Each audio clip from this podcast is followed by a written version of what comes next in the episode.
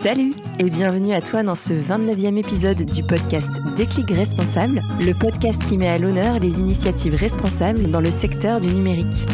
Un épisode un peu spécial où j'ai le grand plaisir de te présenter Tiffen Brigand, ma nouvelle associée sur le podcast.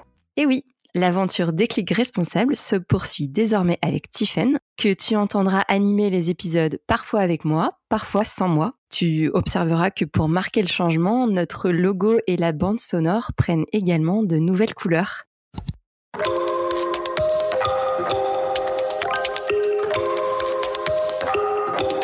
Déclic responsable.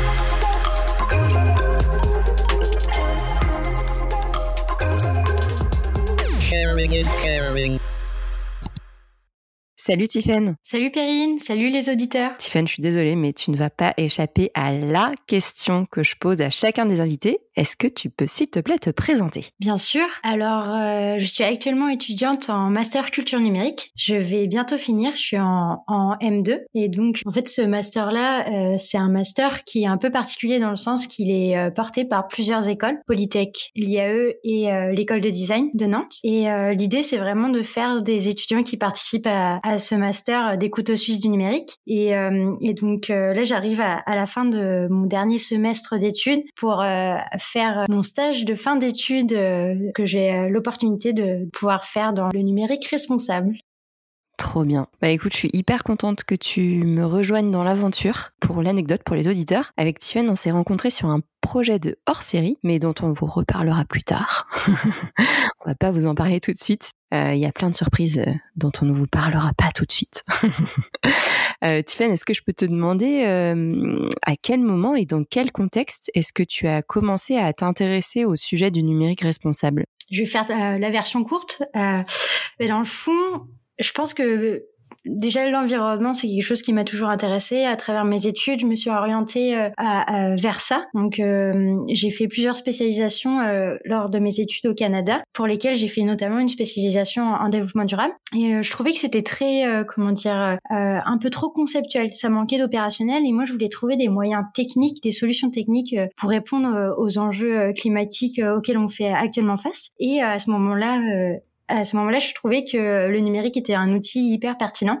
Bon, j'étais vachement dans le technosolutionnisme à l'époque. Euh, J'en suis revenue, euh, mais voilà, je vais, je vais expliquer un peu plus en détail euh, la démarche. Mais donc voilà, j'ai commencé à me pencher sur euh, tout ce qui était outils numériques et ça m'a permis de voir que voilà, il y avait des applications hyper pertinentes, mais que finalement le numérique avait lui-même un impact environnemental hyper hyper important et euh, pour lequel on n'avait pas forcément conscience parce que c'est assez immatériel, c'est assez éloigné, c'est un impact décalé et donc euh, moi j'avais pas du tout conscience que bah par exemple quand je suis sur Netflix euh, ça puisse générer des du CO2 et donc j'ai vraiment pris conscience de tout ça et j'ai eu la chance dans le cadre de mon master de participer à un projet sur le numérique responsable, un projet entre Nantes et Montréal qu'on aura le plaisir d'aborder par la suite dans ce podcast. À travers ça, j'ai pu vraiment me pencher davantage sur ce sujet-là. En plus de ça, en parallèle, mon mémoire de recherche portait notamment sur ce sujet-là. Et donc, j'ai vraiment pu euh, parfaire mes connaissances euh,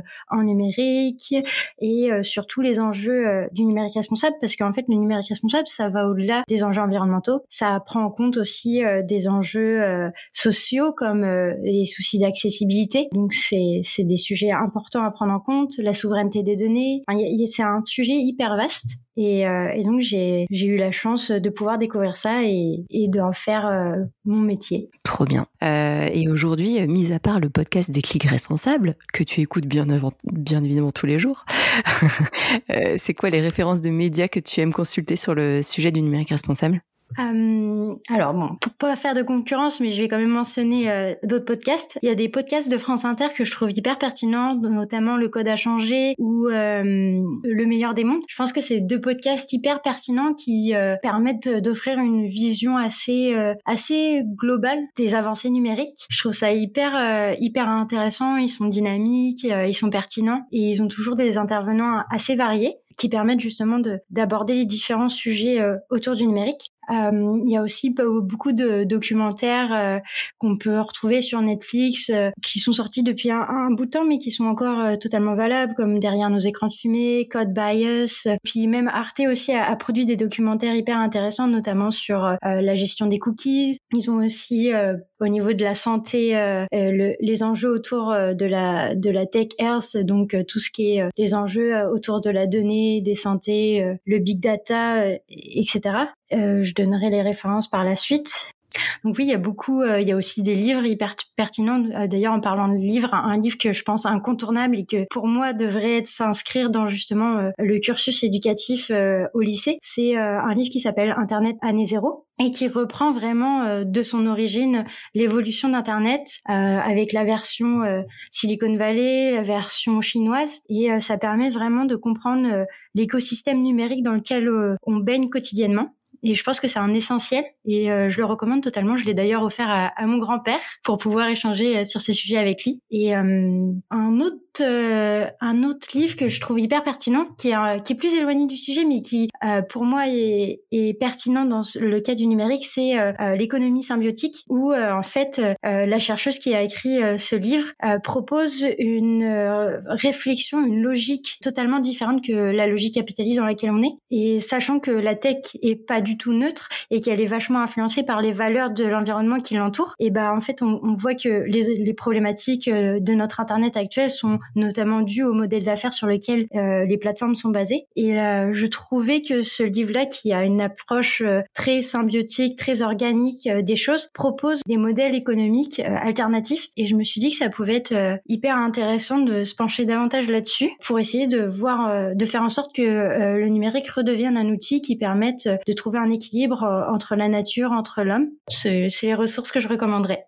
Trop bien. Mais on mettra euh, toutes ces références-là dans la description de, de, cet épisode un peu spécial. Mais, euh, mais bon, tu, tu, tu, ne feras pas exception, Tiffany. Tu, je, je vais quand même te poser ces questions-là de, de, de, des gestes de sobriété numérique que tu as déjà adoptés C'est une question que je pose à chacun des invités. et tu ne fais pas exception. Est-ce que du coup, tu as, as, déjà adopté des gestes de sobriété numérique, toi, à titre perso et, et pro par ailleurs? Alors j'essaye.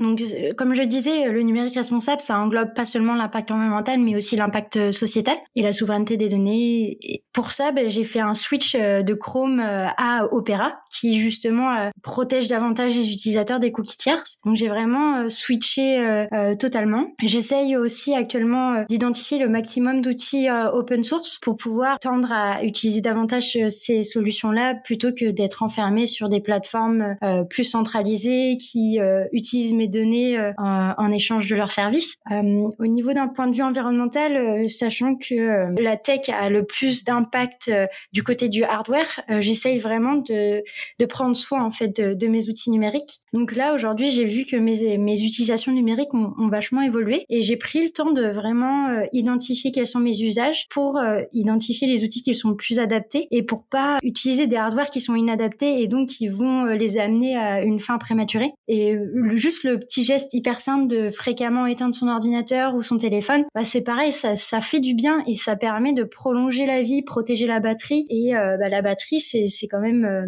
enfin, c'est un impact environnemental fort. Donc juste change la batterie, c'est ça génère des, des, effets, des externalités négatives. Et donc, bah, l'idée, c'est d'essayer de préserver au, au, maximum euh, la longévité de ma batterie. Donc, c'est éteindre fréquemment mon téléphone, ne pas surcharger mon téléphone en le saturant de software qui sont pas adaptés pour euh, pour euh, son, son utilisation. C'est des petits gestes comme ça qui, en cumulé, permet de vraiment prendre soin de ces outils et de les garder le plus longtemps possible. Hmm, trop bien. Et tu me disais en off que euh, tu prends soin de toi aussi et de ta santé mentale. Tu n'es pas sur les réseaux sociaux, par exemple? Effectivement, euh, alors bah, j'ai quand même quelques réseaux sociaux parce que malgré tout, euh, j'ai 25 ans et je vis dans un monde où il y a beaucoup de choses qui passent euh, par les réseaux sociaux. Et puis, euh, comme je disais, j'ai vécu à l'étranger, donc j'ai beaucoup d'amis qui sont à l'étranger et c'est le moyen de, de, rester en contact avec eux. Donc, je n'ai pas une empreinte digitale parfaite. Malgré tout, en fait, j'ai réalisé très vite l'impact sur ma santé mentale, notamment de la plateforme Instagram. Et donc j'ai commencé par la suspendre et j'ai fini par la supprimer. Euh, j'y suis revenue parce que voilà, euh, sous euh, pression sociale, c'est un outil super chouette et tu seras en contact avec plein de gens, etc. Et bah tu y reviens et, et j'y étais pendant deux mois et j'ai très vite vu à quel point ça s'est réimmiscé dans mon quotidien petit à petit. C'était dix minutes le soir posé sur le canapé, ça s'est transformé en une heure au bout d'un mois et j'ai vu à quel point, quand bien même avec une conscience de tous les effets autour de, de ça, je me suis refait et je me suis dit non non je veux pas du tout de ça. Je veux faire autrement. Et, euh, et donc euh, j'ai décidé de totalement couper je suis pas catégorique, c'est un outil hyper chouette parce que ça permet de d'échanger avec des gens à travers la planète, euh, ça permet aussi d'exprimer sa créativité. Et donc euh, moi je reviendrai sur euh, une plateforme équivalente à Instagram ou même sur Instagram si ils repensent justement leur méthode de fonctionnement, si ils commencent à mettre des paramètres où tu peux totalement retirer les algorithmes de recommandation, si on peut justement bah, choisir le degré ou même le totalement le supprimer, je trouverais ça super aussi avoir plus de contrôle sur ces données. Je pense que ça pourrait être hyper chouette. il, y a, plein de petits petits paramétrages qu'on pourrait mettre en action et qui permettraient de redonner plus de liberté, de souveraineté et de vie privée aux utilisateurs de réseaux sociaux on peut en faire une utilisation hyper vertueuse. Par exemple, le printemps arabe, il, s'est fait à travers Facebook. Donc, je suis pas dans le rejet total euh, des réseaux sociaux parce que c'est hyper puissant. Euh, mais j'ai conscience qu'aujourd'hui, euh, en l'état de comment ça fonctionne, bah, c'est quelque chose qui est plus néfaste pour la santé mentale et, euh, d'autres choses que que ça m'apporte de bénéfices à, titre individuel. Mmh. Bon, et puis alors, la dernière question que je pose à chacun des invités et qui est un peu piège, tout le monde me dit ah, Mais quoi? Je n'ai pas de boule de cristal, Perrine? Euh, Toi, c'est quoi pour toi la, la, la, la vision de, de l'avenir du numérique en France et dans le monde? Comment est-ce que tu vois ça? C'est euh, c'est vraiment un vaste sujet. Euh, comme je disais, euh, la, la technologie c'est quelque chose qui est pas du tout neutre et qui est teinté des valeurs de l'environnement dans lequel il, il, est créé et ensuite utilisé. Aujourd'hui, dans le paradigme dans lequel on est, je, je pense que bah, c'est notamment ce paradigme-là qui a généré une hypercentralisation des outils numériques qui sont le plus utilisés aujourd'hui. Comme je disais, c'est les modèles économiques sur lesquels sur lesquels sont basées ces plateformes-là, qui euh, fait en sorte qu'elles deviennent néfastes pour ses propres utilisateurs. Et, donc je pense que euh, si chacun des acteurs, que ce soit les usagers, euh, les institutions publiques et les entreprises, euh, prennent leurs responsabilités, on pourrait avoir une toute autre, un tout autre, une toute autre réalité numérique que celle qu'on a aujourd'hui. mais ça va demander une force d'initiative très importante, une coordination des différentes parties prenantes très importante je pense que voilà, il est toujours possible de changer les choses, euh, mais euh, on a vraiment euh, besoin de repenser comment on conçoit la technologie et comment on l'utilise. Ça va passer, selon moi, par l'éducation et comme on peut le voir à travers les précédents épisodes de ce podcast et, et les épisodes à, venir, il y a plein d'initiatives qui émergent, les choses bougent, les gens s'éveillent. Donc il y a une partie de moi hyper positive et en même temps il y a une partie de moi qui qui a conscience que bah voilà la, la force du capitalisme c'est sa capacité d'absorption des rhétoriques euh, qui la critiquent. Et c'est ce qui s'est passé notamment euh, avec l'absorption de la critique des communs numériques qui a donné la réalisation euh, du Web 2, comme dit le chercheur Sébastien Broca pour moi, ça va nécessiter véritablement de repenser notre notre système de fonctionnement global et ça va demander une coopération globale. Donc, c'est quelque chose d'hyper challengeant, mais je vois que de plus en plus des gens tendent vers ça. Donc, j'ai l'espoir qu'on puisse y arriver vers un, un monde numérique plus responsable. Super. Bon, une vision optimiste du coup. Trop bien. Faut mieux être euh, dans cette dynamique. Ouais, c'est ça. Ouais, ouais, restons là-dedans. Merci beaucoup, Tiffen. Bah, c'est cool. Du coup, on en sait un peu plus sur toi, sur ta vision du numérique. Euh, bienvenue encore sur l'aventure, euh, des clics responsables. Et bah, je te laisse la parole pour clôturer l'épisode, pour le coup. Super. Bah, déjà, merci beaucoup, Perrine, pour cette présentation et puis pour m'accueillir au sein de l'équipe des clics responsables. Je suis, je suis ravie de faire partie de l'aventure. Et euh, ben, j'en profite pour faire passer un petit message pour euh, les auditeurs. Pour 2023, euh, on vous prépare plein de nouveautés et de surprises, des hors-séries, des épisodes interactifs, bref, un déclic responsable 2.0. Pour te tenir au courant des nouveaux épisodes, n'hésite pas à nous retrouver sur LinkedIn sous Perrine Tanguy ou Tiffen Brigand ou encore sur les pages Déclic Responsable sur LinkedIn et Instagram. Et enfin, si tu as aimé cet épisode, n'hésite pas à le partager et à mettre 5 étoiles sur Apple Podcast. À très vite!